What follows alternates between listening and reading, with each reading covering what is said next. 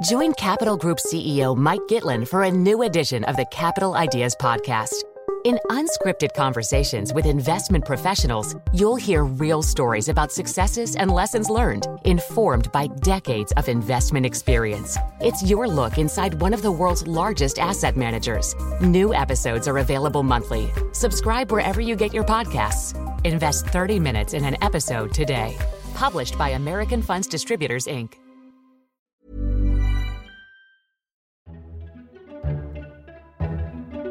Welcome to FT Politics, a weekly discussion on what's happening in Westminster from the Financial Times. I'm Sebastian Payne.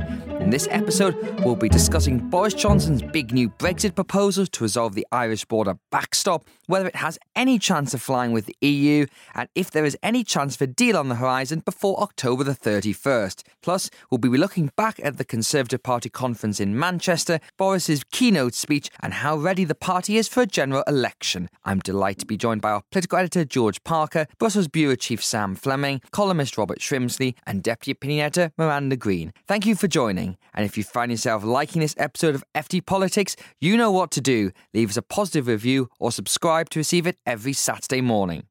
Just as the Conservative Party conference wrapped up on Wednesday afternoon, Boris Johnson wrote a letter to Jean Claude Juncker with his proposals for replacing the tricky Irish border backstop insurance policy. This is the thing the Prime Minister thinks is holding up his Brexit deal and getting through the House of Commons. Downing Street has been quietly working on the plans for weeks, which is essentially to replace the backstop with two softer borders instead of the prospect of one hard border on the island of Ireland. At home, the proposals were received well by Brexiters and some politicians politicians from Northern Ireland, but it received a frosty response from the EU, raising the prospect that the plan is dead on arrival and Britain is once again stumbling towards a no deal Brexit. George Parker, let's begin with these proposals, which are not the easiest things in the world to understand, and they were released pretty much as soon as Boris Johnson finished addressing the Tory conference on a Wednesday in a letter to the President of the European Commission and a detailed policy paper and the legal text, which we have not yet seen. Take us through what this is all about. Well, I think the first thing to say is what this doesn't change. So most of Theresa May's deal, rejected three times by the House of Commons, still stands. So the £39 billion exit bill, citizens' rights, a transition period possibly lasting until 2022 are all still there. This focuses exclusively on the so called Irish backstop, this idea that Theresa May had that the whole of the UK would stay in the EU customs union for a period to avoid any sort of border in Ireland. And as you say, it's replaced no border in Ireland under the customs union proposal with two types of border. First, a regulatory border. The whole of Ireland, including Northern Ireland, the island of Ireland, will be part of a single regulatory zone covering manufactured goods and agriculture and food. That would throw up a regulatory border in the Irish Sea between Northern Ireland and the rest of the UK. And secondly, most controversial of all, it proposes that Northern Ireland must remain part of the UK for customs purposes. That means there will be, for the first time in many years, a customs border between Northern Ireland and the Republic. And that is the bit that really is the big sticking point as we move into the negotiations. And the way that Downing Street are pitching this idea, George, is to say that, look, we are leaving the customs union, which is something that Theresa May said, but then sort of recanted on a bit while she was trying to make some headway with with Brexit, and this very convoluted idea of two borders is allowing the UK to leave the customs union while avoiding the prospect of customs posts along that border between the Republic of Ireland and Northern Ireland. Correct. I mean, basically, there will be a customs border between the two territories, between the UK and the European Union. But Boris Johnson insists you can do that without having someone with a peak cap and a stripy pole on the border, or indeed any kind of physical inspection posts whatsoever. So he suggests that the inspections can be done in factories, along the supply chain, with a few random spot checks of lorries and all the rest of it. This is frankly stuff that the EU has heard many, many times before from Theresa May. It's, it's all to do with alternative arrangements, so called MAXFAC, maximum facilitation. And frankly, the EU says the technology isn't available and there's no other border in the world that operates like this. So, Sam Fleming, ever since Boris Johnson became Prime Minister on that pledge to not just tweak, but remove the backstop entirely from Theresa May's withdrawal agreement, the EU has been demanding give us some proposals, give us some legal text. And we know that there's been lots of things going on behind the scenes at an official level. But this was a big moment in Brexit. And no matter how much you can criticise the proposals themselves, which I'm sure we'll get on to in a moment, at least this looks like a serious offer from the Johnson government that does have have some legal weight behind it? That's right. I mean, we've had for many weeks now, well, officially called negotiations, but really haven't been negotiations between David Frost and his negotiating team for the UK and the European Commission on the other hand. Uh, the reason for that is because the UK has been unwilling to put forward what the EU calls legally operable texts, actual text that you can use to turn into proper binding legal agreements to replace what Theresa May negotiated with the EU all that time ago. Instead, you've had the UK putting forward what are known as non papers, which are very brief documents containing concepts, not actual proposals, and really a complete standoff between the two sides because of a lack of uh, tangible uh, proposals to work with. And what we had this week on Wednesday was something more substantive. We had a, a letter from the Prime Minister putting forward uh, his proposals, plus some legal text text. Now, the legal text itself has been put to the Commission, but is not being released to individual member states, which is getting people's backs up uh, back here. But the UK really wants to keep this quite tight as it begins to sit down and negotiate with the EU. Now, there are reasons on this side for some optimism on the EU side. One possible reason is that Boris Johnson, in his letter to Jean Claude Juncker, said that this is a landing zone that he's proposing, that a deal could sh- take shape within this area. So he's not suggesting this is a take it or leave it proposal, and that means there is something, at least, for the two sides to sit down and negotiate. The other big uh, step forward was the willingness of the UK to keep Northern Ireland for at least for a period within the single market rules and therefore reduce the potential barriers that could be erected on the island of Ireland when it comes to product regulation, not only the realm of agriculture and food, but also in manufactured goods. That was welcomed uh, on the EU side. However, as, as George has mentioned, there are some massive problems with this proposal as well.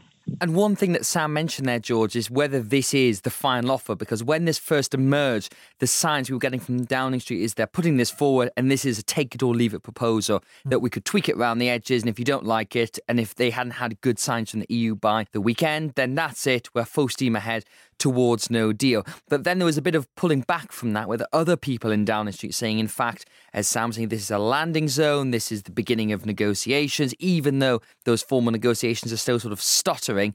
Number 10 is willing to negotiate. And I guess this is the question now because the EU has been frosty, I believe, is how our front page described it, and how they received these proposals. And the question is, where does it go from here?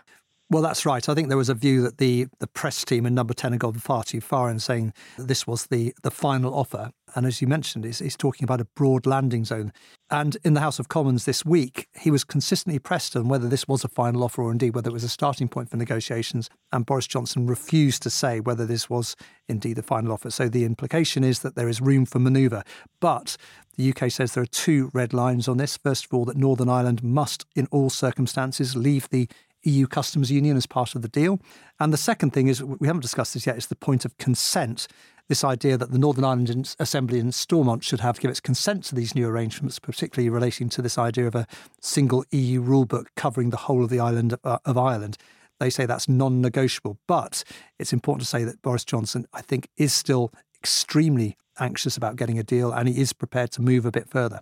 Sam, tell us where the EU has problems with this because from the UK side, this gives Boris Johnson what he wants. He wants a deal. He wants to be out of the customs union and he doesn't want to have a hard border. So that's the aims from the UK side. From the EU side, there seem to be these big questions about the operability of this thing. And crucially, it seems to go against one of those red lines, which is that there would be no new customs checks on the island of Ireland. Now, Boris Johnson has tried to renege on that commitment Theresa May made back in December 2017. And that seems to be the biggest sticking point of all this on the customs side, this is a profound, uh, as far as the EU is concerned, a profound breach from what the UK previously pledged, as you as you say.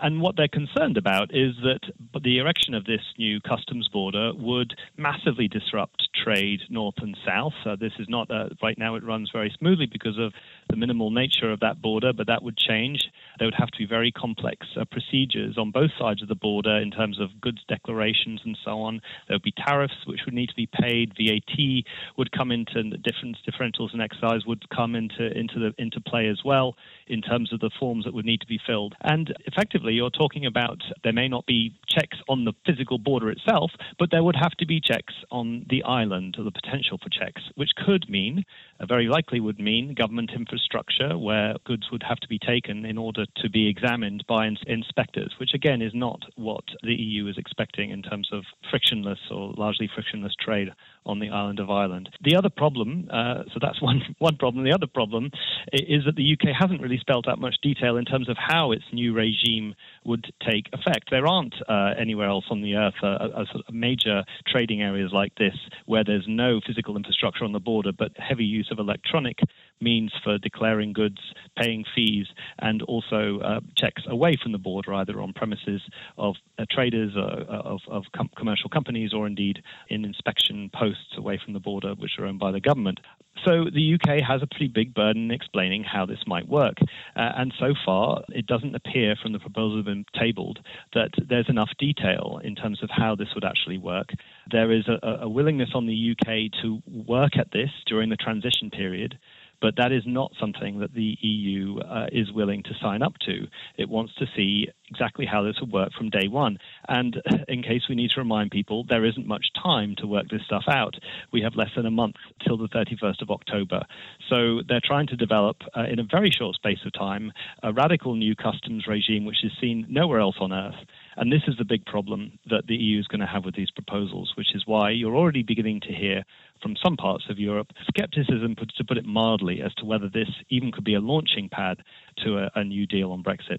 Well, this is the question for both of you. You first, George, is we know what the basis of this deal are now. Where is the room for manoeuvre on both sides? Because the landing zone for this, to use the nice technical phrase, is pretty small. Because while the EU have been frosty, they've not dismissed it out of hand, which we know people in Downing Street were delighted by because they were worried that Dublin and other EU capitals would have just said, no, this is not acceptable, which they have done in the past with some of Boris Johnson's Brexit ideas. They did say, let's at least have some more informal talks about this. But the key thing is when Boris announced this, it had the immediate support of two important groups. One, the ERG, the European Research Group of Eurosceptics, and those are the people who kept voting down every Brexit deal Theresa May brought back. And when it came to the third vote, the group split with about 30 or so MPs voting against it, and the others still backed it. But all of that group so far, even the most hardline Brexit, people like John Redwood, the paleo skeptics, have said they would back it. And the other group that backed it is the Democratic Unionist Party, who notionally prop up Boris Johnson's government, but their votes are crucial, both as a canary sign for the Eurosceptics, but also just basic parliamentary numbers to get it through. And if Boris is going to have to start nudging and compromising on this to address some of the points Sam just made, he risks losing them. So it's all very, very tight. Well, it's extremely tight. And I think maybe just we should move away from the, some of the technical stuff because, as Sam said, it looks almost unbridgeable, the idea of the customs question in particular, because if the UK insists on taking the, the Northern Ireland out of the EU customs union, that border has got to be managed. And so far, the UK hasn't come up with, from the EU point of view, a plausible way of managing the border. But I think there's a much bigger strategic question that the EU now has to answer, which is do they want to, in any way, engage with this and try to get a deal in the next couple of weeks and bring at least the first phase of our Brexit agony to an end? Because Boris Johnson, as you say, Seb, can plausibly say to them, look, if you give us a deal that looks a bit like my proposals, I think I can get it through the House of Commons. The big question facing the EU is do they want to go for a deal now, or more likely, I suspect, say, if we don't give Boris Johnson a deal because what he's offering is just not good enough, we can then force the Prime Minister to seek an extension to the Brexit process. And after that, there will be a general election or a second referendum, either of which might produce a government which is slightly more to our liking, or in the case of a second referendum, who knows, possibly the, the possibility of a, a reversal of the original leave vote that is going to be very tempting. And there'll be a lot of people in the UK political establishment, like Tony Blair, like Dominic Grieve, the former Tory Attorney General, saying, push Boris Johnson to the edge and we can change the course of Brexit. The line from number 10 is quite the opposite, which is look, if you do that, Boris Johnson will be forced to run a very hardline election campaign where he will be running against the judges, against Parliament, against the European Union. And to fend off the threat of Nigel Farage and his Brexit party, he'll have to take a very tough line on Brexit, possibly standing on a no deal platform. So the Boris Johnson you might get back as Prime Minister in a couple of months' time won't be nice Boris that we've seen a bit of this week, but nasty Boris. And Sam, what do you think of any room for manoeuvre on this, both practically and politically? On the EU side, uh, clearly they're willing to sit down and talk. Uh, they, they need to be seen to be talking. No one wants to be blamed for the no deal Brexit. No one wants to be painted, neither side wants to be painted as being intransigent. They're, both sides are highly incentivized right now to appear to be uh, rolling up their sleeves and sitting down. But in terms of the, the, the basic red line that Boris Johnson has put down, which he wants to remove Northern Ireland from the, the EU customs union and, and, keep it in the UK customs union, which necessitates a border and checks, customs checks on the island of Ireland. That is a fundamental problem for the EU, and it's very difficult to see how they get around it. Now, you can hear people already talking once again uh, over the side about the idea of a Northern Ireland only backstop, uh, which was the original version of the backstop before it was moved to an all UK backstop in the later iterations of uh, Theresa May's unsuccessful negotiations. There's been talk of some sort of time limit on that backstop as being one way of satisfying at least partly some of the concerns that you'll hear on the uh, UK and Unionist side about such a such a development, but it, we're a really long way away from that idea, uh, and so it is quite hard right now, frankly, to see this notorious landing zone that Boris Johnson has said is is, is within sight, at least in his letter that he sent to Jean-Claude Juncker.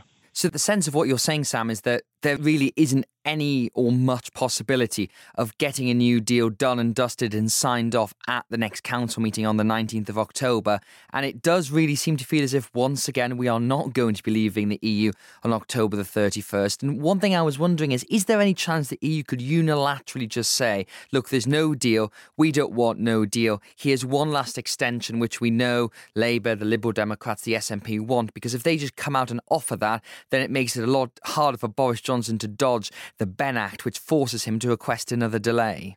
Well, you're certainly beginning to hear in Brussels a lot more discussion about the extension. People are beginning to ask what sort of conditions might be attached to that extension. So I think that, yes, dialogue is beginning to move back eh, towards focusing on what an extension might look like and what might the conditions and circumstances which will give rise to that extension. Even the idea of getting a deal before the 31st of October. So, say for some reason the UK actually did decide that it was willing to move quite radically back towards a Northern Ireland only backstop, which would then obviously be greeted by the EU side, and that could pave the way to a, a deal in quite short order. Even then, you hear some people saying that would still require a technical technical extension to do all the legal work which is involved in drafting that up. And that will be, in a sense, an off the shelf answer to this standoff because an Northern Ireland only backstop actually was drafted up um, last year. But we're not there at all. What we're talking about is a radical new regime, as I said, being put forward by the UK, which will require enormous amounts of legal work to understand, to make, to, and, and for the both sides to decide whether it could actually be operable. And we're talking about days in which to do it. So we really are, I think, starting to look much more towards the extension debate. And then when you start thinking about that, the EU has its own timetable too, because it's trying to finalise its next big, long funding round, which runs from 2021 for seven years thereafter. The longer they're unsure about whether the UK will be in the EU or for how long it'll be in the EU, the longer they're unsure about the budgetary implications, because the, the UK is a massive member of the EU, which makes a very large contribution to its budget. So it holds up some quite vital business on the EU side as well. So there are quite a lot of considerations attached to the extension, its length, and the terms attached to it as well, which we have, haven't really even started to debate. But it certainly is the case that you're hearing the word extension quite a lot at the moment.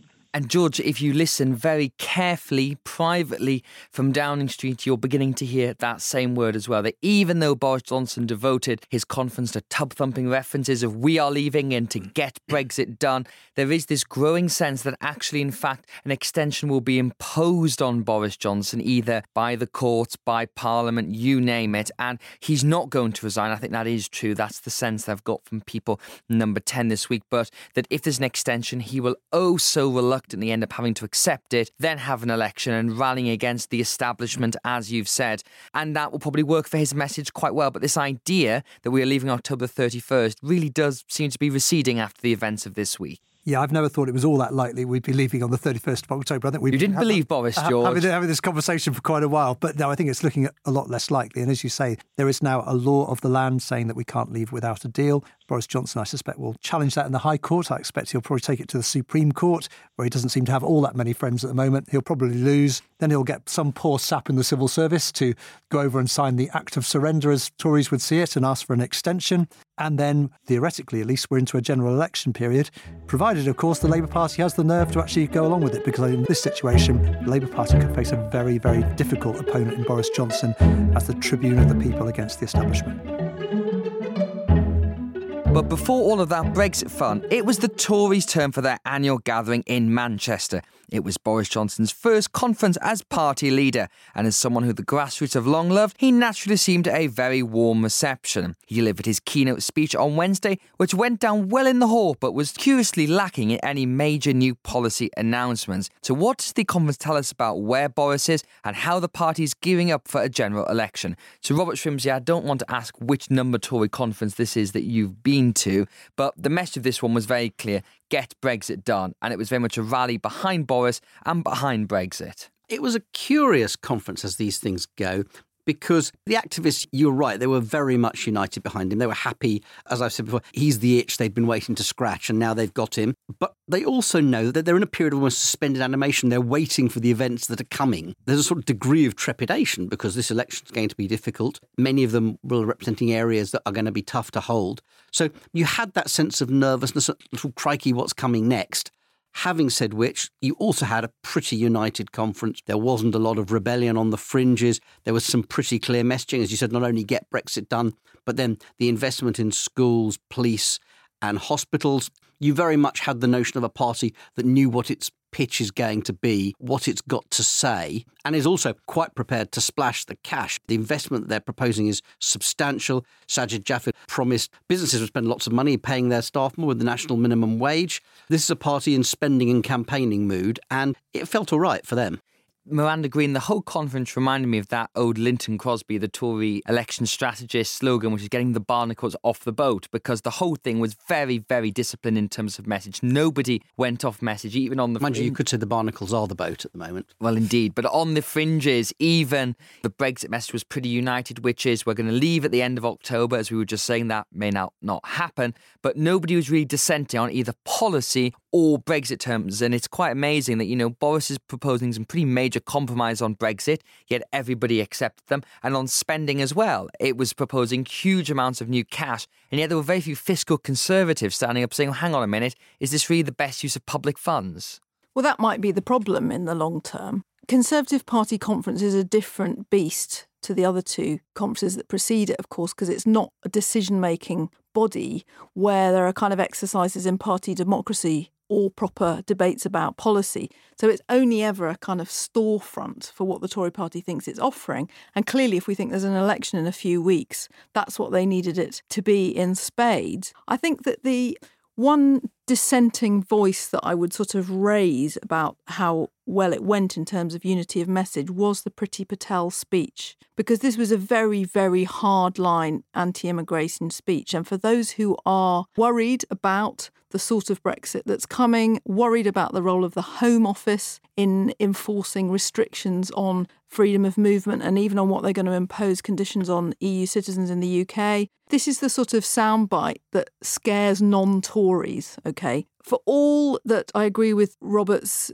version of what was said, particularly on the spending, this idea that they're putting so much emphasis into those Labour areas in the North and the Midlands, which are traditionally Labour, but they think that if they invest in infrastructure, if they talk a lot about public services, housing, etc., they can sort of bring them on side. That's clearly the strategy, but there's still the overtones of the Brexit messaging and the Brexit reality, which are going to scare away a lot of moderate voters. And I think that the pre election strategy that you're seeing played out has a lot of optimism, not just in terms of the kind of mood music, but over optimism about what they can actually do on the ground. Well, that Priti Patel speech that Miranda mentioned, Robert, is in some ways the classic thing you often get at Tory conference, the hang 'em, flog 'em, kick 'em out speech, as some people refer to it as, where she's taking a tough line on immigration, a tough line on crime, and talking about giving nearly every police officer in the country tasers. And again, it goes back to her message real criminals should fear fear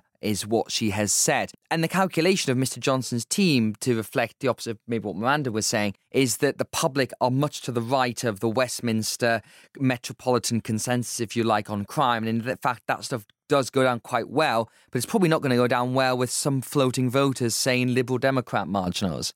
I think that's right. I sat in the hall for Priti Patel's speech, and I have to say, I've been in uglier halls in the Conservative Party conference over well, the years. Well, it's all on, relative, on home yes. affairs. Regrettably, I don't agree with Miranda because although I share your critique of it, I think that they've put themselves where they want to be and where they think they need to be on crime and law and order. There's never a lot of votes lost by being tough on crime and seeming tougher on crime than anybody else. And I think some of the messages and messaging has been very strong on this. Some of the talk about, you know, we're going to smash the county lines, drug gangs. You think, well, great, if it was that easy, why haven't you done it already? But I think part of the coalition they're seeking to assemble, especially if we're going into an election before Brexit is resolved, is a different sort of centre to what we think of as being the one between the Conservatives and the Labour Party. And I think for the people they're going after, they may not have pitched it wrong on crime. But what about those other battlegrounds? Okay, because I get it if you're overwhelmingly just looking at those Midlands and the North seats. I think Johnson's team are. No, absolutely. But there's a whole other flank which is very vulnerable to them, which are seats which the Lib Dems could take off them. And particularly if you get effective tactical voting. And I wasn't so much talking about the crime messaging, although I do think that going back to policies where we lock more people up in prison is sadly not where we should be going, and in fact, not where previous justice secretaries under the Tories have been going in recent years. So I think it's a bad turn in policy terms. I was talking about having a Home Secretary standing up with great joy and saying we will end freedom of movement.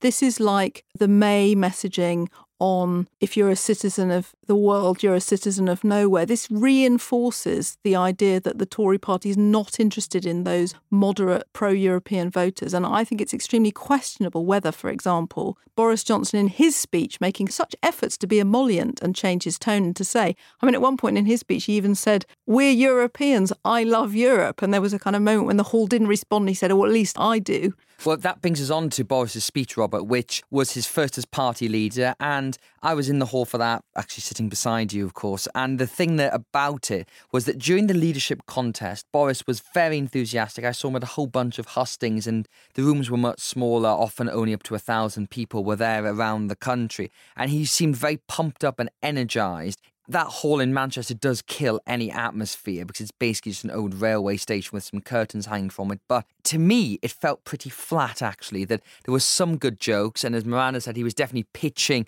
towards the centre ground with his message, but it didn't really light up or spark in the way that some speeches by other political leaders have. But others have said that it was a great speech and they were very pleased with it. Yeah, it wasn't a great speech. I, I think we can definitely agree on that. It was a perfectly okay speech. I think he's got a, a not always entirely deserved reputation as being this extraordinary public speaker. I think he's very good at entertaining public speaking. I think he's not always so good at serious, long form policy speeches. He was good on the steps of Downing Street on the day he won office and hasn't done a lot since that, that has really swept you up. But I think part of it is that he was trying a different tone on Wednesday. I think a, he didn't want to alienate EU leaders on the day he put his Brexit offer through, so there was none of the Brussels bashing, which the Hall certainly would have enjoyed.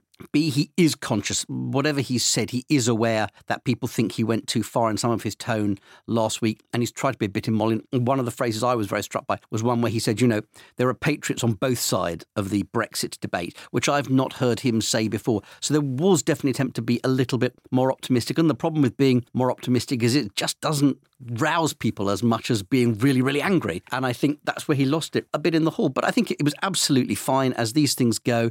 Leaders' speeches rarely matter very much. The waters close over them very quickly, and they've probably closed over this one already. Well, this is it, Miranda, because I'd say the whole tone of this conference, as one minister said to me, was expectant rather than exultant. And I think that the party is very much aware that an election is coming. You know, I think most people assume it's going to be before the end of this year, maybe at the latest early next year. And that's going to be Boris's moment to prove himself that we know the Tory grassroots love him, we know that Tory MPs are behind him, but he's still not been tested with the country. Last time Boris was electorally tested was in 2012 in a very different political atmosphere and a very different electorate. And the message put across is designed to speak to those parts of the country the Tories don't normally get. So it's all about spending cash on public services, delivering Brexit. And it was the whole thing was summarised, I believe, by him as being a Brexity Hezza, trying to like himself more to Michael Heseltine than Margaret Thatcher. Obviously, the pair disagree somewhat on Brexit. And I think that message did come across that it wasn't all traditional Tory stuff, but you do have to wonder once we get into that election campaign, those two things are still to a lot of people quite contradictory. So he ended his speech by saying, let's get Brexit done and unite the country. Both of those things are really, really hard to do. So I agree with you. That sort of more emollient tone, those bits we've picked out, all of us from the speech, which seem to be much more reaching out to the other side, that's a kind of important thing to do as a sort of correction because they had steered wildly to the right hand side of the road, which they, they needed to come back from there. And he personally needed to come back from there. But I really agree with Robert. I think the whole thing felt a little bit like treading water. And actually, everything in politics at the moment feels like treading water because no decisions are being taken. And you can't go on for much longer being the Prime Minister claiming that you, as he said the other day in his interview on the BBC before the speech have been tasked by the country to do something specific when he has been untested in front of the electorate. So until we actually get some sort of resolution that then put to the country either in a referendum or an election or God forbid both, we don't really know what we're dealing with and we're sort of into a kind of awful American pattern of permanent campaigning where no real decisions are made and no real policies can ever be proven as successes or failures one of the things I think about his speech was it would have been roughly the right speech, and it may yet be roughly the right speech, if he's able to get a deal and go to the country having delivered Brexit and is a deal, so it's not chaotic and shambolic, and he's got all his other agenda, then that speech attempt at a more inclusive tone works. The problem is if he hasn't got a deal and he goes to the country fighting for Brexit and fighting about the parliament that's betrayed the British people, then all of that turns right out the window again, and he's got to go back to being angry and aggressive. So, as ever, it all comes back to Brexit. That's it for this week's episode. Thank you very much to George, Sam, Robert, and Miranda for joining. In the meantime, if you liked what you've heard, then you know what to do. Find some more FT journalism by subscribing. You can find our latest details at ft.com forward slash offer. FT Politics was presented by me, Sebastian Payne, and produced by Caroline Grady. Until next time, thanks for listening.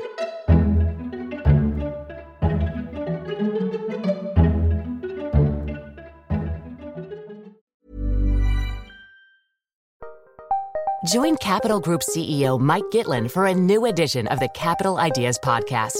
In unscripted conversations with investment professionals, you'll hear real stories about successes and lessons learned, informed by decades of investment experience. It's your look inside one of the world's largest asset managers. New episodes are available monthly. Subscribe wherever you get your podcasts. Invest 30 minutes in an episode today. Published by American Funds Distributors, Inc when it comes to your finances, you think you've done it all. You've saved, you've researched, and you've invested all that you can. Now it's time to take those investments to the next level by using the brand behind every great investor, Yahoo Finance. As America's number one finance destination, Yahoo Finance has everything you need, whether you're a seasoned trader or just dipping your toes into the market. Join the millions of investors who trust Yahoo Finance to guide them on their financial journey. For comprehensive financial news and analysis, visit yahoofinance.com the number one financial destination, yahoofinance.com.